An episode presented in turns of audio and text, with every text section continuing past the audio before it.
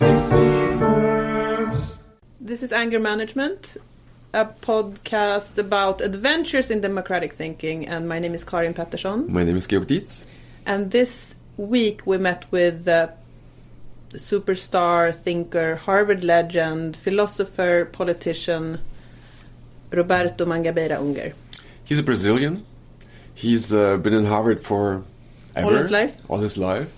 He uh, invited us to his very nice home, and we had a conversation basically about how to uh, reinvent democracy, which is what we want to do at Anger Management uh, for the next few months. Find uh, the people who bring utopian or pragmatic visions or solutions Just anything that changes things and takes us from this place somewhere else. And Unger was really inspiring. I think it was good to have him that early in the in, in, in, our podcast. He is very structured, very bold in his um, statements about democracy. Um, he, um, I, I think, is is interesting because he has very uh, unique words and very unique. Um, He has a beautiful framing that. language, yes. And, and and he talks about hot and cold democracies, for example. I, I found that really um, helpful to Yes. to to to and that's what you were interested in to find out what are the concrete solutions, participation, fast decision making in politics, and it's not sort of the usual fear of um, populism or or participatory democracy.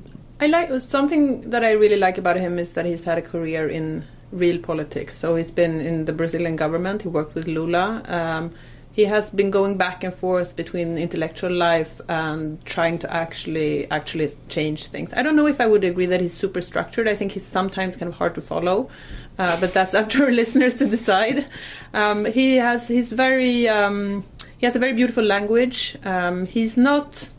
Um, well, you can listen to this yourselves. But one of my favorite phrases is um, "no trauma, no transformation," and he also riles against bad utopianism, which I think is the And against Piketty. and against Piketty. At the end. At So, the uh, end. stick with us. Stick with the podcast. Enjoy. So, Mr. Unger, thank you for your time. Um, maybe we start with the present. Um, is if, if, if you see Donald Trump as part of a rebellion against uh, globalization, I would be curious to see how this fits into your writing and thinking about free trade or protectionism, or in other words, is Trump in a strange way a rebellion against the system uh, of globalization, which should have come or could have come from the left, but it's now coming from the right? Uh, well, uh, let me say a word about the United States and then uh, uh, begin a more general discussion.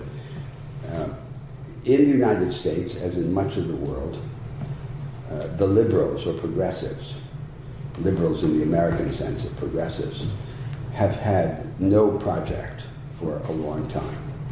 Their project has been the humanization of the project of their conservative adversaries. The Democratic Party failed to come up with a sequel to Franklin Roosevelt's New Deal. That is to say, with an agenda responsive to the needs, interests, and aspirations of the broad working class majority of the country. Uh, they uh, developed a, a political project of concessions to the leaders of different minorities uh, and uh, to the uh, uh, interests of their traditional constituencies. They genuflected to progressive taxation, even though they know that progressive taxation has a purely marginal effect on the economic structure. And they subcontracted the strategy of economic growth to the central bank, to the Federal Reserve. So there was a vacuum in American politics. Uh, the conservatives in the United States occupied this vacuum with a formula of power which has prevailed in the country for several decades. And the formula was to give material concessions to the moneyed classes and non material concessions, those concessions to the moral anxieties, to the moneyless classes. And this agenda was sufficient to maintain and hold power for a long time, given the absence of a progressive project. But uh, both these positions, the, the, the, the, the weak position of the, of the progressives and the evasive position of the conservatives, uh, orphaned the white working class majority of the United States. So there was a huge vacuum. And what has happened in the United States, as in other parts of the world, is that someone came into this vacuum. If he didn't exist, he would have been invented. Uh, but I think we have to see this in a larger context, especially in Europe. Uh, and the context is that the, uh, the settlement, the compromise that now determines the limits of mainstream politics in Europe, as in the United States, is no longer capable of solving or even addressing the major structural problems of society. So, if we were to make a list of these problems, uh, I would place the following five themes on this list, and I'll just enumerate them without discussing them, unless our conversation takes that in that takes us in that direction. Uh, so let's begin with two themes that are at least at least within the horizon of the established discussion, but just barely. So the first is the quality of public services, which is a major issue of electoral politics in the European democracies. Uh, uh, what exists by way of the provision of public services in all the advanced societies is what you could call an administrative Fordism by, by analogy to Fordist, so-called Fordist mass production. That is, it's the provision of standardized, low-quality services by the bureaucratic apparatus of the state. Uh, lo- lower in quality than the analogous services that could be bought in the market by someone with money. That's what we have. By, and the only alternative to that seems to be the privatization of public services in favor of profit driven firms. So, to enhance the quality of public services, we would have to organize civil society, independent civil society, and engage it together with the state in the experimental provision of public services. And that would require a transformation of the state and of its relation to civil society. Now I come to the second problem. The second problem is the relation of finance to the real economy. In all the advanced Western economies, uh, the, uh, the production system is largely self financed on the basis of the retained and reinvested earnings of private firms. So we know empirically that well over 80% of the financing of production is internally generated within the production system itself. So what then is the point of all that money in the banks and the stock markets? Theoretically, it's to finance the productive agenda of society. In reality, it has only an oblique or episodic relation to the to the to the real economy. So what happens is that in in good times, finance is indifferent to the real economy, and in bad times, it's destructive. It's a bad master instead of a good servant, and we would need to change institutionally the relation of finance and. Now, now we come. Now those two themes are at least visible. Now we come to the deeper themes. They're entirely beyond the horizon of the uh, institutional and ideological settlement in the North Atlantic democracies. So the third theme is the hierarchical segmentation of the economy between advanced and backward sectors. There's a new paradigm of production, knowledge intensive, radically innovative production, and the vast majority of the labor force is excluded from it. Uh, there's economic stagnation and social exclusion or inequality. They would both be addressed if we could disseminate this advanced practice of production throughout the economy, rather than allowing it to be confined to insular vanguards as it now is. Huh? Uh, but that would require a reinvention of the market economy and of its relation to the state, uh, a different way of firms relating to the state and a different way of firms relating to one another. Now we come to the fourth problem, which is the practical basis of social solidarity in the North Atlantic societies. So the reality, especially in the European societies, has been that uh, money transfers organized by the state, which are always an insufficient social cement, were seen to be a sufficient social cement so long as society was homogeneous, ethnically, uh, uh, religiously, culturally. The more that the European societies become heterogeneous by virtue of migration and cultural change, the more the inadequacy of money as a social cement is exposed. And therefore, it would be necessary to find another practical basis for social solidarity, a way of organizing people's engagement in one another's lives to take care of one another. Now we come to the sixth problem, to the fifth problem, uh, which is the, uh, the, the, the character of the European democracies, and in general of democracies in the, in the advanced world. They are low energy democracies uh, designed to inhibit the political transformation of society and to make change depend on crisis. So the basic rule in European society in the 20th century was that there was uh, change, decisive change, when there was economic collapse or when there was war. And when peace was reestablished, the Europeans fell asleep again and drowned their sorrows in consumption. Uh, and that's been the basic rhythm of European life. Uh, so, and they had been unable to invent uh, a form of political life that would allow them to change themselves without slaughtering one another. So, uh, these these five problems, I'm giving you just an incomplete list, are the fundamental problems of these societies. Huh? Uh, they, they cannot be addressed within the limits of the form of economic and political life that now exists in Europe.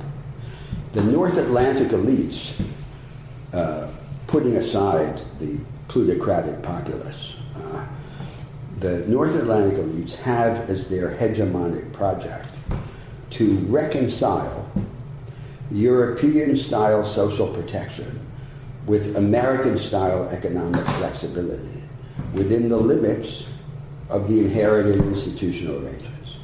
So that's, for example, the Nordic model, like flexicurity in Scandinavia or in the Netherlands. Uh, but uh, that uh, project of theirs is entirely inadequate to address these five structural problems that I've listed. So that's, that's the basic problem. And then we will come to the discussion of democracy when we ask ourselves what kind of political life would be capable of addressing these problems.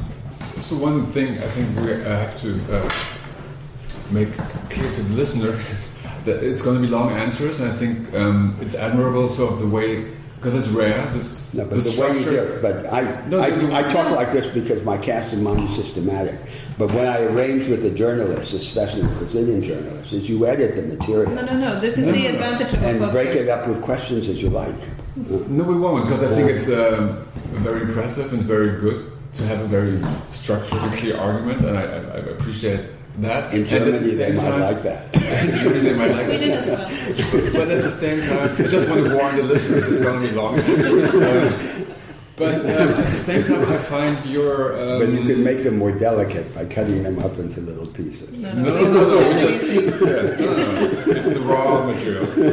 But you're still very, very poetic in your in your choice of words. That's what I want to get at. And, and two phrases that, that I picked up from your reading or from the class we have the pleasure to to attend is the dead rule over the living and to be agnostic of the future as an ideal. Um, could you explain? It seems to me that also the left is ruled in a way by dead thinking over living thinking. So I'm not even sure if you're part of a left or isn't that left. Human, isn't that human nature, though? I mean, what would it be like to Just live in the present. Well, because the, the main intellectual tradition that has influenced the left has been Marxism and classical European social theory. And it has Marxism and many, and the central tradition of classical social theory in Europe has the idea that there is in history a menu, a, a closed menu of alternative institutional regimes feudalism, capitalism, socialism. Each of them is an indivisible package, and there are laws governing their foreordained succession in history. So, one of the many practical consequences of this view, which is a deeply false view of historical reality, uh, is that there is a binary uh, structure of politics. Either you are a reformist humanizer of so-called capitalism, or you are a revolutionary uh, adventurer who is seeking to replace one system by another. Listen, George, he's talking about you and me. now, because, because, because the systemic substitution is impossible, or if possible, would be too dangerous, what is left is then to humanize the existing world. So Many countries in the world now are governed by ex Marxists, uh, institutionally conservative social democrats who use the idea of systemic substitution of revolution as an alibi for its opposite. Given that we can't be revolutionaries, all we can be is humanizers. So that's how they think. And this is a poison in European politics and in general, in, in, and it helps to account for the rise of the populist right because the because of the, the, the progressives on both sides of the Atlantic have been bereft of structural ideas.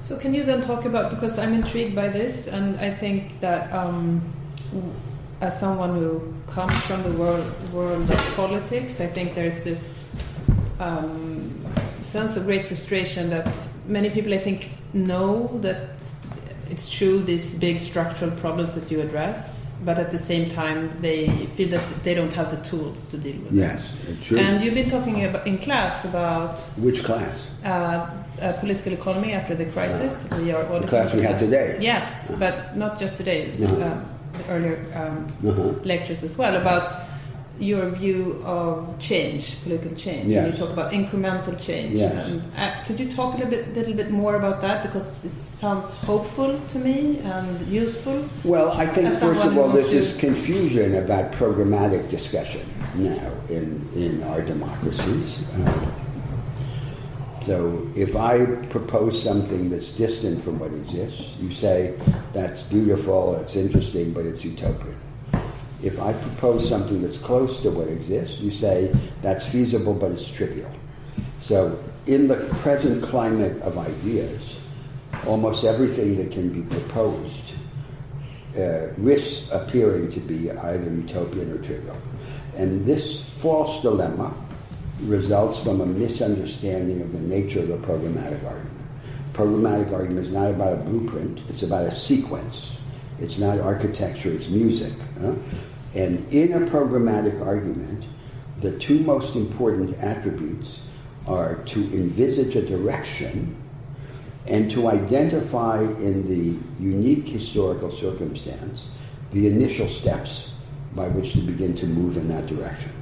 And any direction we're thinking about can be considered at points distant from what exists or close to what exists. Now, this dilemma is aggravated by the the history of ideas, and especially the history of ideas that had influenced the left. So the ideas were these ideas like the Marxist ideas. There's a system, there are laws. There's one system replaces another system. The systems are indivisible packages. No one believes in that anymore. So they, they use the vocabulary, but they don't believe in the assumptions. So, and the conservative positive social sciences have naturalized social life like economics. You know? So they have no structural imagination. Classical social theory had a structural imagination, but a structural imagination tainted by these deterministic assumptions that are no longer credible. The result of this intellectual history is that we lack an authoritative way of thinking about structural change and structural alternatives. And in the absence of a way of imagining structural change, we fall back on the, on the bastardized criterion of political realism, which is proximity to what exists. So, uh, and that helps explain this, this false dilemma. Huh? So we're, and, and the, the, the high academic culture is antipathetic to structural insight. Know, in, in, in natural science, we understand that to grasp a phenomenon is to have a view of its transformation. So the way you understand a physical phenomenon is uh, by having a view of its of the penumbra of the adjacent possible, what it can become under certain conditions or certain provocations. The, the, in, in the social sciences and the humanities now, this link between insight into the actual and imagination of the adjacent possible has been cut. So we have this situation now in the academy in which, in the positive social sciences, there is rationalization of the existing world, as in economics. In the, in the normative disciplines of political and legal theory, political philosophy or uh, legal theory, there's humanization. It's a pseudo philosophical justification of the ameliorative practices of institutionally conservative social democracy, the idealization of law and the language of, pr- of, principles and policies, the theories of justice, which appear to be very abstract, but are just really a metaphysical gloss on compensatory tax and transfer. And in the humanities, there's a subjectivist adventurism detached from the reimagination of making of society. So we have rationalization, humanization, and escapism all collaborating in the disarmament of the transformative will. Huh?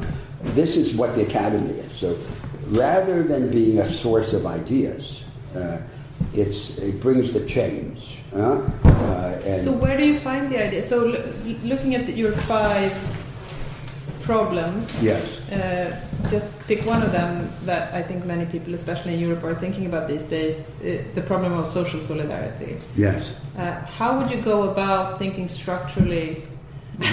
You're shaking your head. Well, I mean, you think, no, I'm not shaking my head in the sense that there's no formula. So it's like in, poli- in, in intellectual no, life, as in politics, you, yeah. you begin anywhere. Uh, right. So I but am interested in general ideas. I'm interested in ideas about everything. So, and I think I like uh, the cast of my mind is systematic. Uh, uh, you know, if I can make an interruption, this remark of Friedrich Schlegel's that two things are fatal to the mind. One is to have a system, and the other is not to have one. so it's your German heritage. So, so, so we uh, still need to try to you know, continue talking to each other here. Yeah.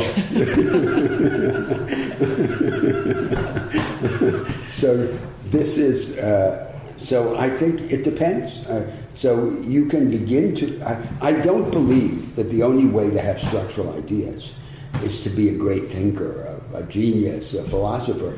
You can begin anywhere. Uh, doing a kind of bricolage, cannibalizing the, the, the insights of the existing disciplines, uh, but attacking their illusions. You don't have to do it in, you can do it in the form of fragmentary theory related to radical reform. You don't have to do it in the form of comprehensive philosophical ideas. That's the anomalous form. It's a form to which I'm very attracted but I don't recommend it as standard practice. but so to, to uh, assist uh, Karin's point, yeah, I, think, I think what might be what might be lost in these beautiful Hungarian uh, world, worlds of words is that you have a very very positive view of human nature. You have a very very hopeful approach to society. You are very optimistic in a way. No, about, first of all, so if I may insult you, optimistic may be going too far. But, no, no, but let's make a conceptual clarification. I'm hopeful, but I'm not optimistic. Okay, okay. So, I I so, so back. optimism is an is ironic. strong word, I- but- optimism is an ironic and contemplative attitude. It's a prediction. I never predict. Uh, a hope is an existential orientation. Hope.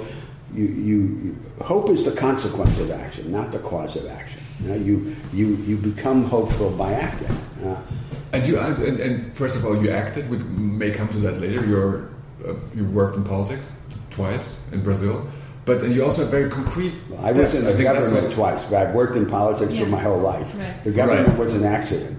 Right. Okay. okay. But so the word was incremental change. I think that implies that there are certain steps, and you you talked about it. You have very concrete ideas how the legal structure should be changed. Absolutely. You have very concrete ideas about institutions which people sort of cling to. If you talk about the European Yeah. context, this is one of the, the saddest ex- experiences in, in the whole EU crisis or or, or the, the, the, the crisis of representative democracy. The people fetishize dysfunctional institutions beyond their own rationalities. And, Yes. and, and, and so you have very concrete, specific, I wouldn't say visions, but you would say ideas, steps. Yes. What, what, what to do. And I think those are very inspiring, engaging, beautiful But scenarios. initial steps, initial steps are by their nature circumstantial. So the idea of saying, of recommending a succession of steps universally is absurd. Uh, so in yeah, we won't Sweden- take you, we won't hold Yeah, you sort of yeah. uh, uh, So- accountable for No, that. the initial I'm steps just depend on the moment, on the yeah, circumstance. I'm just looking for Yeah. a first step. Yeah, yeah. That's but the I'm first asking steps, for. but the fir- but what I'm saying is the first steps are different in each circumstance. Uh, uh, so uh, it depends on, on on where you are. If you, for example, you have a debate about the reformation of American democracy, uh, and we're going to talk later about the change of democracies. Uh, there's a domain that has to do with popular engagement in political life, financing of political activity, access to the means of communication, electoral regimes. Then there's a domain of the constitutional arrangements of the state. Hmm. And then there's the domain of federalism and the relation between central power and locality. If you ask me in the United States, where is the best place to begin? I think it's in the reinvention of American federalism, but for reasons that are circumstantial to the United States.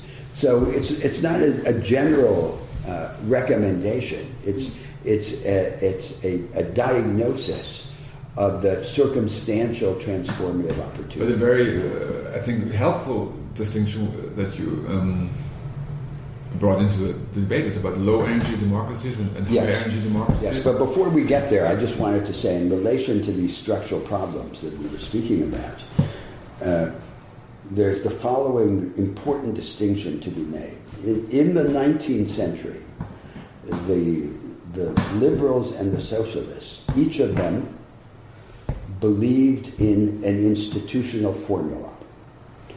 So they had the right conception of the goal. Their understanding of it was somewhat limited. So, unlike the contemporary progressives, they understood that the goal of contemporary politics is not to equalize society.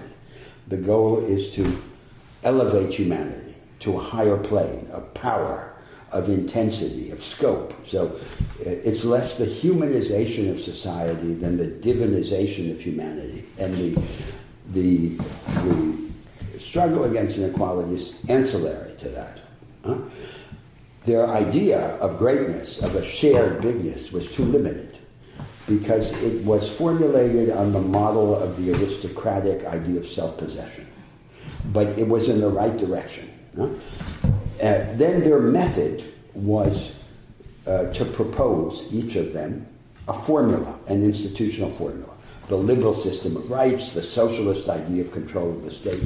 Now, we understand now, in our historical moment, that no formula is definitive and adequate. And so we have a unique problem, which they were unable to grasp, which is we recognize, or we should recognize, the need for structural alternatives. But we have every reason not to succumb to a structural dogmatism. Uh, and this is a different problem from the problem that they recognize. Uh, and, and democracy and the transformation of the market economy both come into that. So we need our alternatives to not be blueprints, definitive formulas. We need them to be experiments that uh, uh, allow themselves or provoke themselves to be corrected along the way, uh, so that we can discover the way along the way, rather than committing ourselves definitively to an exclusive institutional formula. That's a, that's a different conception.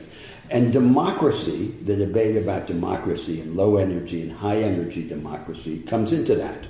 Because democracy, seen from this perspective, is a procedure of collective discovery and experiment. It's, it's, a, it's a way of it's a finding the way. It's not just the rule of the majority qualified by the rights of the minorities. It's, it's, a, it's, it's, a, it's a process of collective self construction and self discovery. So that the structure of society is not determined and beyond the grasp of the will and the imagination. So uh, all the democracies that exist now in the world are flawed, low energy democracies. You, you, you reminded me of the term. Hey, I'm Ryan Reynolds. Recently, I asked Mint Mobile's legal team if big wireless companies are allowed to raise prices due to inflation. They said yes. And then when I asked if raising prices technically violates those onerous two year contracts, they said, What the f are you talking about, you insane Hollywood ass? So to recap, we're cutting the price of Mint Unlimited from $30 a month to just $15 a month. Give it a try at mintmobile.com slash switch. $45 up front for three months plus taxes and fees. Promoting for new customers for limited time. Unlimited more than 40 gigabytes per month. Slows. Full terms at mintmobile.com. Low energy. Uh, and the distinction is, so we can distinguish by three related criteria. So the first criterion is the ability of political life to master the structure of society. So theoretically, in the existing liberal democracies, the uh, the structure of society is a choice. But in reality, the law, which is the instrument of politics, is an episodic intervention in a structure that has been inherited. Uh, so if you go, if you go back to the, to the to the Middle Ages, huh? uh, there's the uh, they had two conceptions of lawmaking in in in medieval Europe. There's the the the, the jurisdictio of declaring the common law, and then there's the gubernaculum of the prince of intervening to make specific adjustments. And that's what the law is, these specific adjustments in a structure that's largely taken for granted. Huh? Uh, second, uh, as the, this, it's, this, this form of political life is a form in which the, the arrangements are inherited, the dead rule the living. Uh, and third, uh, it's a form in which, for there to be structural change, almost invariably, there has to be crisis in, two, in one of two forms economic ruin or military conflict. And that's the basic rule of these societies. No trauma, no transformation. That's how they're organized. Yeah? So we would want a different kind of democracy that is able to master the structure of society, that overthrows the rule of the living by the dead, and that weakens the dependence of change on crisis. And that then brings us to the idea of three sets of institutional changes that would define the institutional agenda of high energy democracy. Uh, changes that elevate the temperature of politics, the level of organized popular engagement in political life, changes that accelerate the pace of politics through the rapid resolution of impasse and changes that allow decisive action at the center to be combined with experiments at the periphery, the creating counter models of the national future. That's what I mean by high energy democracy. Mm-hmm. Is that concrete enough for you, or um, is um, I, I, would be interested sort of um, to go back a little in um, in time for a moment? So, So we could uh, illustrate each of these things, of course, because it's not concrete. It's just a, a it's just an outline, no? But but, But that's what you say. You don't, you need, don't need blue, blueprint. You need. Yes, but what I'm saying is that so so so each of these has their examples. So let, let me just say uh, just a word about each. So, so the temperature of politics. So the basic idea in conservative political thinking is that politics is either institutionalized and cold, or it is hot and non-institutional or extra-institutional. So you have Madison or you have Mussolini, yeah? and and populism is this hot, extra-institutional politics. So, but a progressive has to think that politics can be both hot and institutional, uh, and that and and that that that problem can be solved not by a single silver bullet, but by a series, by a cumulative series of institutional transformations in the way of financing political activity, in the access of the social movements and political parties to the means of mass communication, and in the electoral regimes. We can raise the temperature of politics institutionally. Then we come to the pace of politics. So if there's an impasse, there should be early elections, there should be comprehensive programmatic plebiscites. The objective should be to accelerate the, the you know, the philosopher of science Karl Popper said, the aim in science is to make mistakes as quickly as possible. Uh, and it's the same thing. It should be the same thing in politics. And then on failure should be valued. Is that what you're saying? and, and then on the, on the third domain of, of the combination of decisive action with countermodels, with hedging the bets, it's the same thing. So, for example, in Britain, I debated the question of radical devolution. you know. They think that there's a contradiction between devolution and strong central action, but there isn't. You can have strong central initiative, but at the same time allow radical devolution so that different parts of the country or different sectors of the economy can secede from the general solutions and create counter models of the future. It's a way for society to hedge its bets. So, for the European societies, the significance of all of this is to say you shouldn't need to be at war to wake up. Uh, you should you should be able to wake up while you're at peace, and uh, and uh, and to do that you have to reorganize your political life, and then you'll have a political life which is able to generate solutions to the structural problems that I uh, that I mentioned at the beginning of our conversation.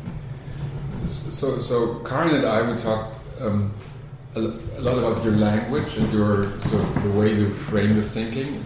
And I would be curious. Um, sometimes you, you sound like a very, very young philosopher, and sometimes you sound like a person who, who, who was Young in the who sense was of the young in young the seven- okay. Was young in the seventies. who was young in the seventies. Um, um, and and Karin is uh, read the, the book by Wolfgang Streeck, which she liked a lot about um, problems of contemporary capitalism. And, and I'm just curious, sort of how much, uh, or why read- that is. Do you read the that- preface to the little the the preface I wrote to the German edition of my little book, uh, little programmatic work, The Left Alternative? No, I, Okay. I will. So it's about Germany. So so it's on this subject because at the end of this I mentioned 1968. So, uh, yeah, that's the question. So, how much, how much, how much is the seventies relevant today? Is this, this post-Marxist? Maybe you can elaborate on your way of thinking of, of who, who are your gods, who are your influences, no. and, So- and, and why, is so it, the why is main- it relevant today? So the main influences in my on my thinking are uh, there. I'm a product of my of my tradition. I'm I'm I'm a heretic because I'm very orthodox. So I uh, so the influences. like binaries. So so so the influences on my thinking are Christianity, uh, European philosophy, German idealism. Uh, the classical European novel and so forth. These are the main influences on my thinking. I- In this preface to the German edition of the, of the little programmatic work, uh, I, uh, I mentioned uh, 1968 and the idea of, of imagination and power. Huh? Uh, and I say that I took those ideas seriously. And I tried to make something of them in, in my thought. But it took me many, many decades. Uh, uh, and it's, a, it's, it's so there is a, a historical element, but I don't see it as something that limits me. I see it as the, the, the gift of this moment in historical experience to humanity to take this idea seriously. And I, uh, I, end, I, I end this preface with a cite to a, to a phrase of, of William Blake, the, the poet Blake. Says, If the fool would persist in his folly, he would become wise. Mm. Uh, so, uh, Shakespearean view. So, so you have to receive the, you have to take seriously this this idea and give it you. So this idea that the 1968 had is related to something very serious and very contemporary, which is this problem that we were discussing of having structural alternatives without succumbing to structural dogmatism. And therefore, by the radicalization of experimentalism and the organization of experimentalism. Now, there's nothing romantic, romantic or unrealistic about this. There's, there's, it's not bad utopianism. This is what we were discussing today in class the experimentalism of the new economy, which has, which has to be radicalized in the economy, but has to be established also in politics.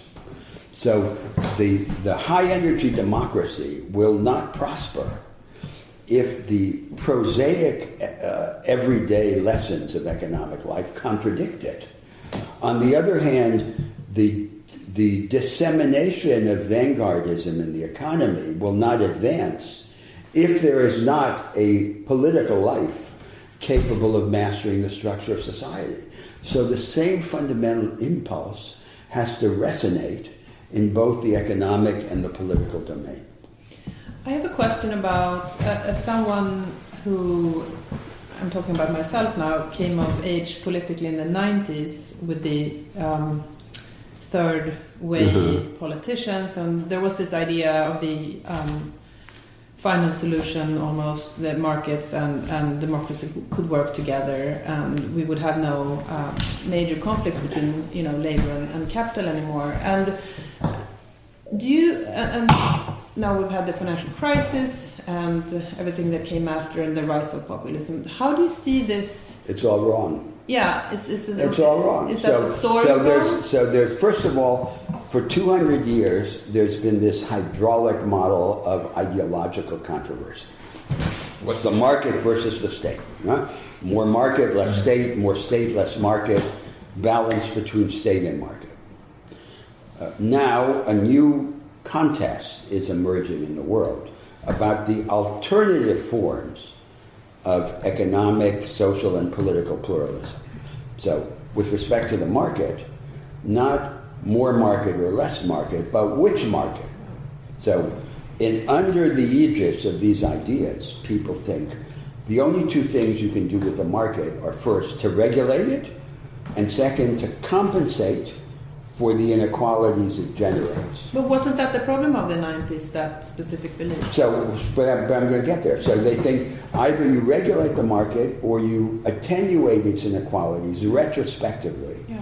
through compensatory tax and transfer, progressive taxation and redistributive social time. But there's a third thing, much more important that you can do with the market, which is to reinvent the market, to change the institutional arrangements and the legal rules that define it uh, and that's what is necessary for projects such as the project of disseminating throughout the economy the advanced knowledge intensive form of production. Uh, that's what would be necessary. Now, at this moment, in the early 21st century, the hegemonic project of the North Atlantic elites is to combine the European social protection with American economic flexibility and all the reforms that are proposed in mm-hmm. Europe uh, by the mainstream parties have this character. The flexibilization of social democracy Uh, and the American progressives, uh, in their turn, want to make the United States a little bit more like Europe by raising the level of antidotes to economic insecurity. Uh, uh, my claim is that this hegemonic project of theirs is incapable of solving or even addressing any of those structural problems that I mentioned. That, uh, uh, so to, there are two obstacles to advancing in this direction. The first obstacle is in the realm of thought, as I mentioned. The dominant currents in thought are anti structural, they're antipathetic to structural ideas, to structural vision. Uh, uh, rationalization, humanization, and escapism. And the second obstacle is politics and the organization of democratic politics. Yeah. The low energy democracies Yeah. make it impossible to shake things up without having crisis.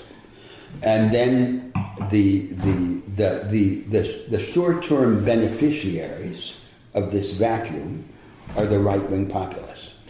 But I, I agree with you, but I, I think I would argue that there was a period in time when when progressive parties and and um, social democratic parties, perhaps uh, more specifically, did think about markets more ambitiously, but that in the I don't think so. agree? No, I don't think and so. ownership and No, expanding so. ownership. No. No, I don't think so. Okay. So they, they, their idea of, so they, they, now, I, I don't think it's impossible for them. I mean, uh, I'll give you an example. So, I, so there's this book by, by Piketty, huh, which has almost no theoretical structure. It has a, a rudimentary theory of growth. It puts its hand on the wound of inequality. Huh? Uh, and then it proposes as a solution the conservative social democratic solution of progressive taxation and so forth, which everyone knows has only a marginal effect. So it, it, it calls attention to a problem that is recognized, but it, it doesn't provide any structural solution. Uh, like the issues we were discussing today of the dissemination of the new economy, a socially inclusive form. So you say, well, that's Piketty. Uh, so he's a, he's a lost case. But I was coming back from Brazil the other day, and I'm sitting in the airport lounge, and I pick up Le Monde, and there's a long article by Piketty about inequality. And it's nothing like a book. It's full of structural ideas, some of them interesting, some of them not interesting, but in an attempt, alternative property regimes and so forth. So it makes me think that no one is a lost case. Uh, so uh, people are at the mercy of the ideas that are available to them, and uh, but everyone is searching.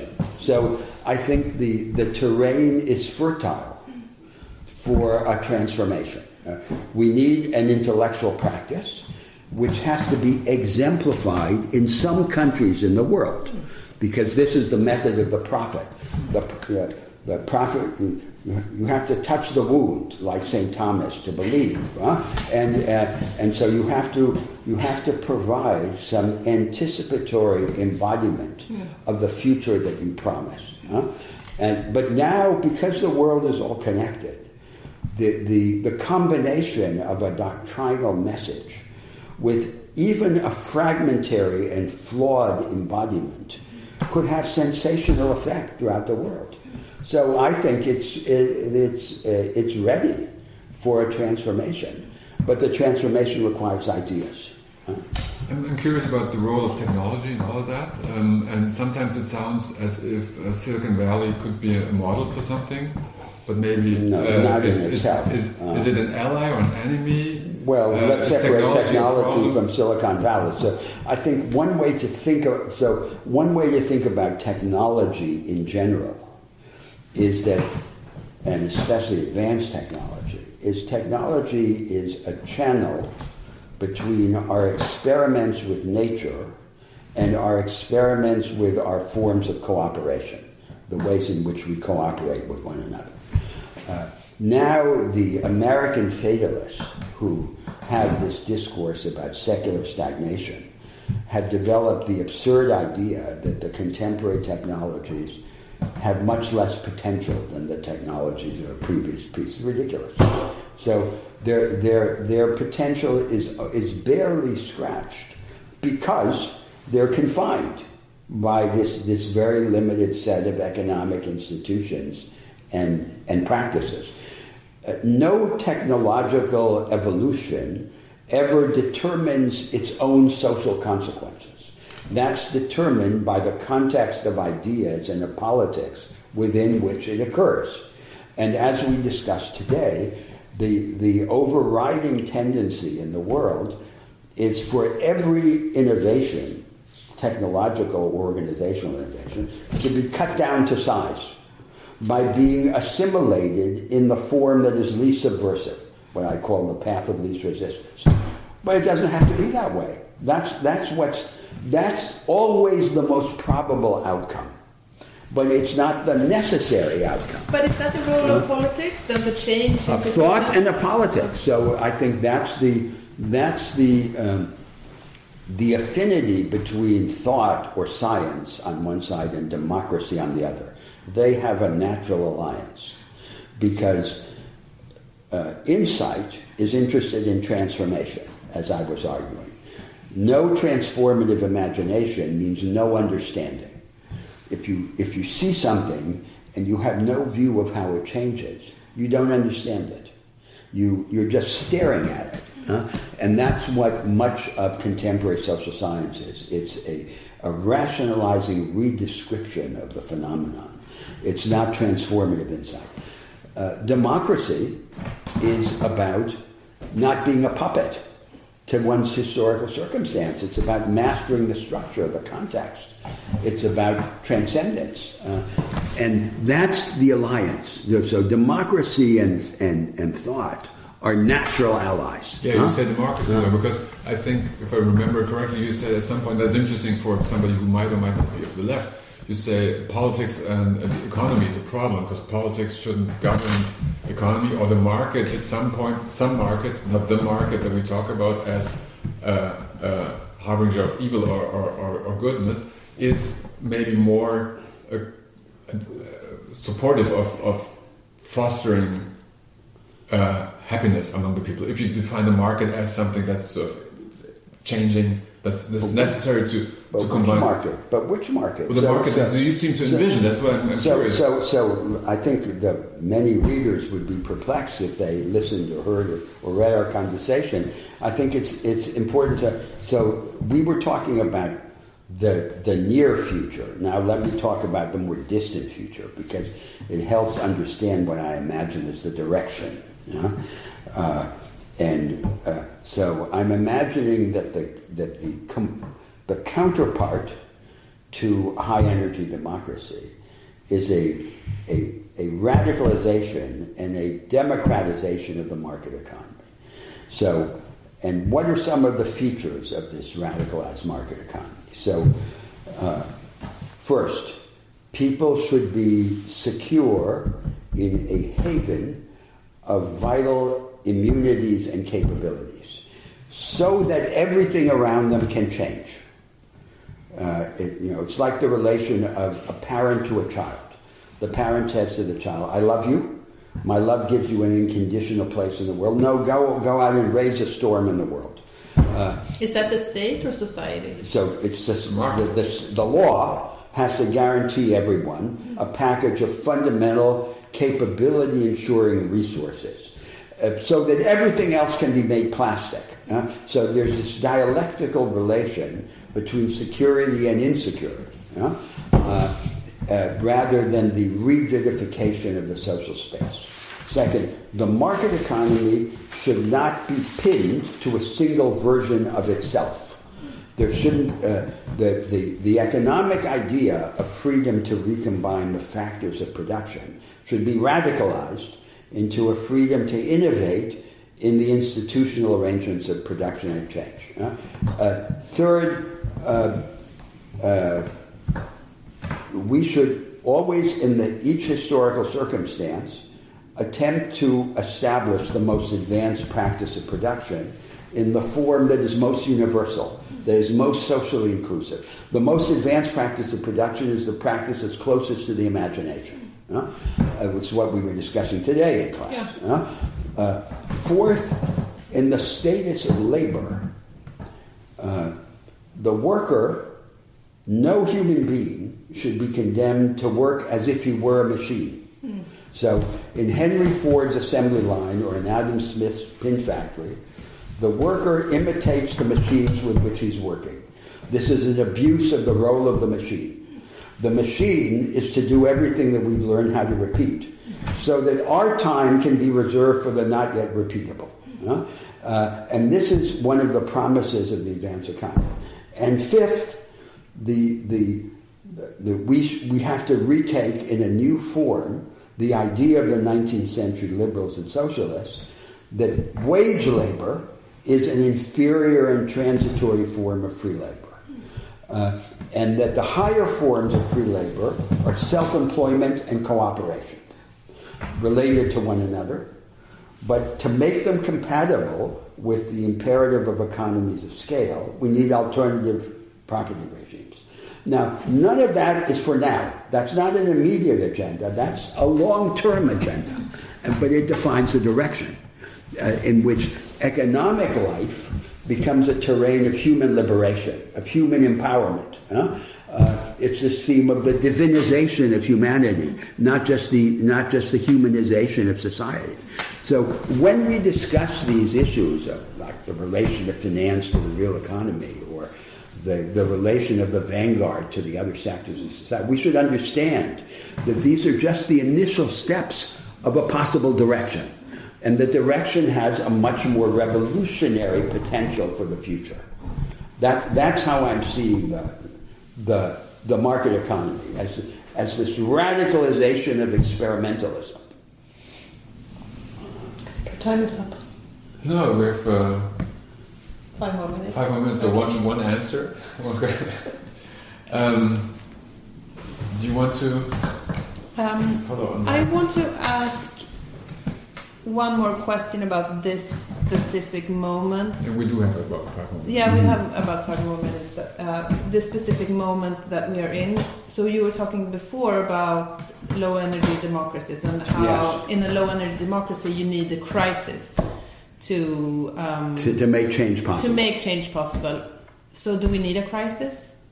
Well, there's this paradox, right? So, because the, can I just say that the Yeah. class you teach is called political economy after the crisis. well, with so, the financial crisis. yeah, yeah, yeah. So- so it's, it's, this so- was not the Yeah, crisis. so- do we need another crisis? Well, uh, so so here's so so I propose institutions that diminish the dependence of change on crisis. Yes. And then the question is, do these institutions themselves require a crisis? Exactly. That's the question you're That's my question. And so this is the danger of a vicious circle. How do we break that vicious Yeah. circle? huh? Uh, and this is where the imagination and the prophetic voice have to cut the Gordian knot. They have to intervene to, to, to right the scales in one direction. huh? The other direction, I, I, I, so there, there are two directions in which one can address this problem from, from the top down and from the bottom up. From the top down, it's the prophetic voice, the visionary impulse, the role of the intellect in, in standing in the place of crisis. The imagination does the work of crisis without crisis. Uh, uh, and, from the, and from the bottom up, it's the understanding that every uh, every class interest or group interest can be defined and defended in two different sets of ways. One way is institutionally conservative and socially solidaristic, and the other way is institutionally transformative, and the other way is institu- so one way is institutionally conservative and socially exclusive. The other way is socially solidaristic and institutionally transformative. So, for example, the, the workers in mass production industry in the United States, the American progressives and Trump, both of them, have a purely defensive view. So we'll, we'll, we'll slow down the plant closings, hmm. we'll prevent the relocation of jobs to abroad, will respect the vested rights of these workers uh, to slow down a process which they don't know how to reverse or to replace. That's what I'm calling the socially exclusive and institutionally conservative way of defining and defending the group. On that view, the immediate neighboring groups are the enemy. The subcontract workers, the temporary workers, the foreign workers, the petty bourgeoisie, the small business class. On the other view, this project has no future and it's necessary to have a project for the conversion of traditional mass production industry into something else. The more inclusive form of the advanced practice of production. And on that view, the groups that were previously defined as the enemy become potential allies in this process. So, if mass production industry is going to be converted into something else, it has to be by procedures similar to the procedures that would lift up and transform the world of small business. Uh, so, what I'm saying is that the, the, the, the, vicious circle can also be attacked from the bottom up, not by prophecy, but by calculus, by strategy, by persuasion, uh, in, in the attempt to redefine the interests the interests of the segments of the labor force, of the classes, in another discourse, in another strategy. And uh, the transformation of the world depends on this alliance of calculus and prophecy. Uh, and that's how, we, that's how we shake things up. But to shake things up, we have to have ideas. So the, the, uh, uh, the world doesn't need ideas to reproduce itself. Its ideas are only necessary to stop it from reproducing itself. on that note, uh, yeah. On that note, and always remind, remember, be agnostic of the future. That's uh-huh. um, the important so the, uh-huh. lesson. The time's up for the podcast, but can, can we have uh-huh. drink wine and talk about this another time? great, great. Thank you. Thank you so much. This was Anger Management, the podcast about Adventures in Democratic Thinking. My name is Georg Diez. I'm Karin Pettersson, and that was an intense hour with the Brazilian philosopher, politician, Harvard superstar Roberto Mangabeira Unger, don't you think? It was intense. Uh, it was inspiring, I thought. Um, the way that he um, really laid out his plan, I, I, thought it was very concrete how to reinvent democracy and, and the market. And this is the type of people that we want to talk to in this podcast. And next week we'll try to uh, invite someone else, some other visionary. Yeah, and have some more wine, perhaps. And we hope to join uh, for us to join for for you to join us um, for uh, this production. Uh, Anger Management is um, in cooperation, produced in cooperation with uh, 60 Hertz and Berlin Community Radio and Aftonbladet, and also Nieman Foundation. So please welcome back next week. And if you like the content, feel free to share.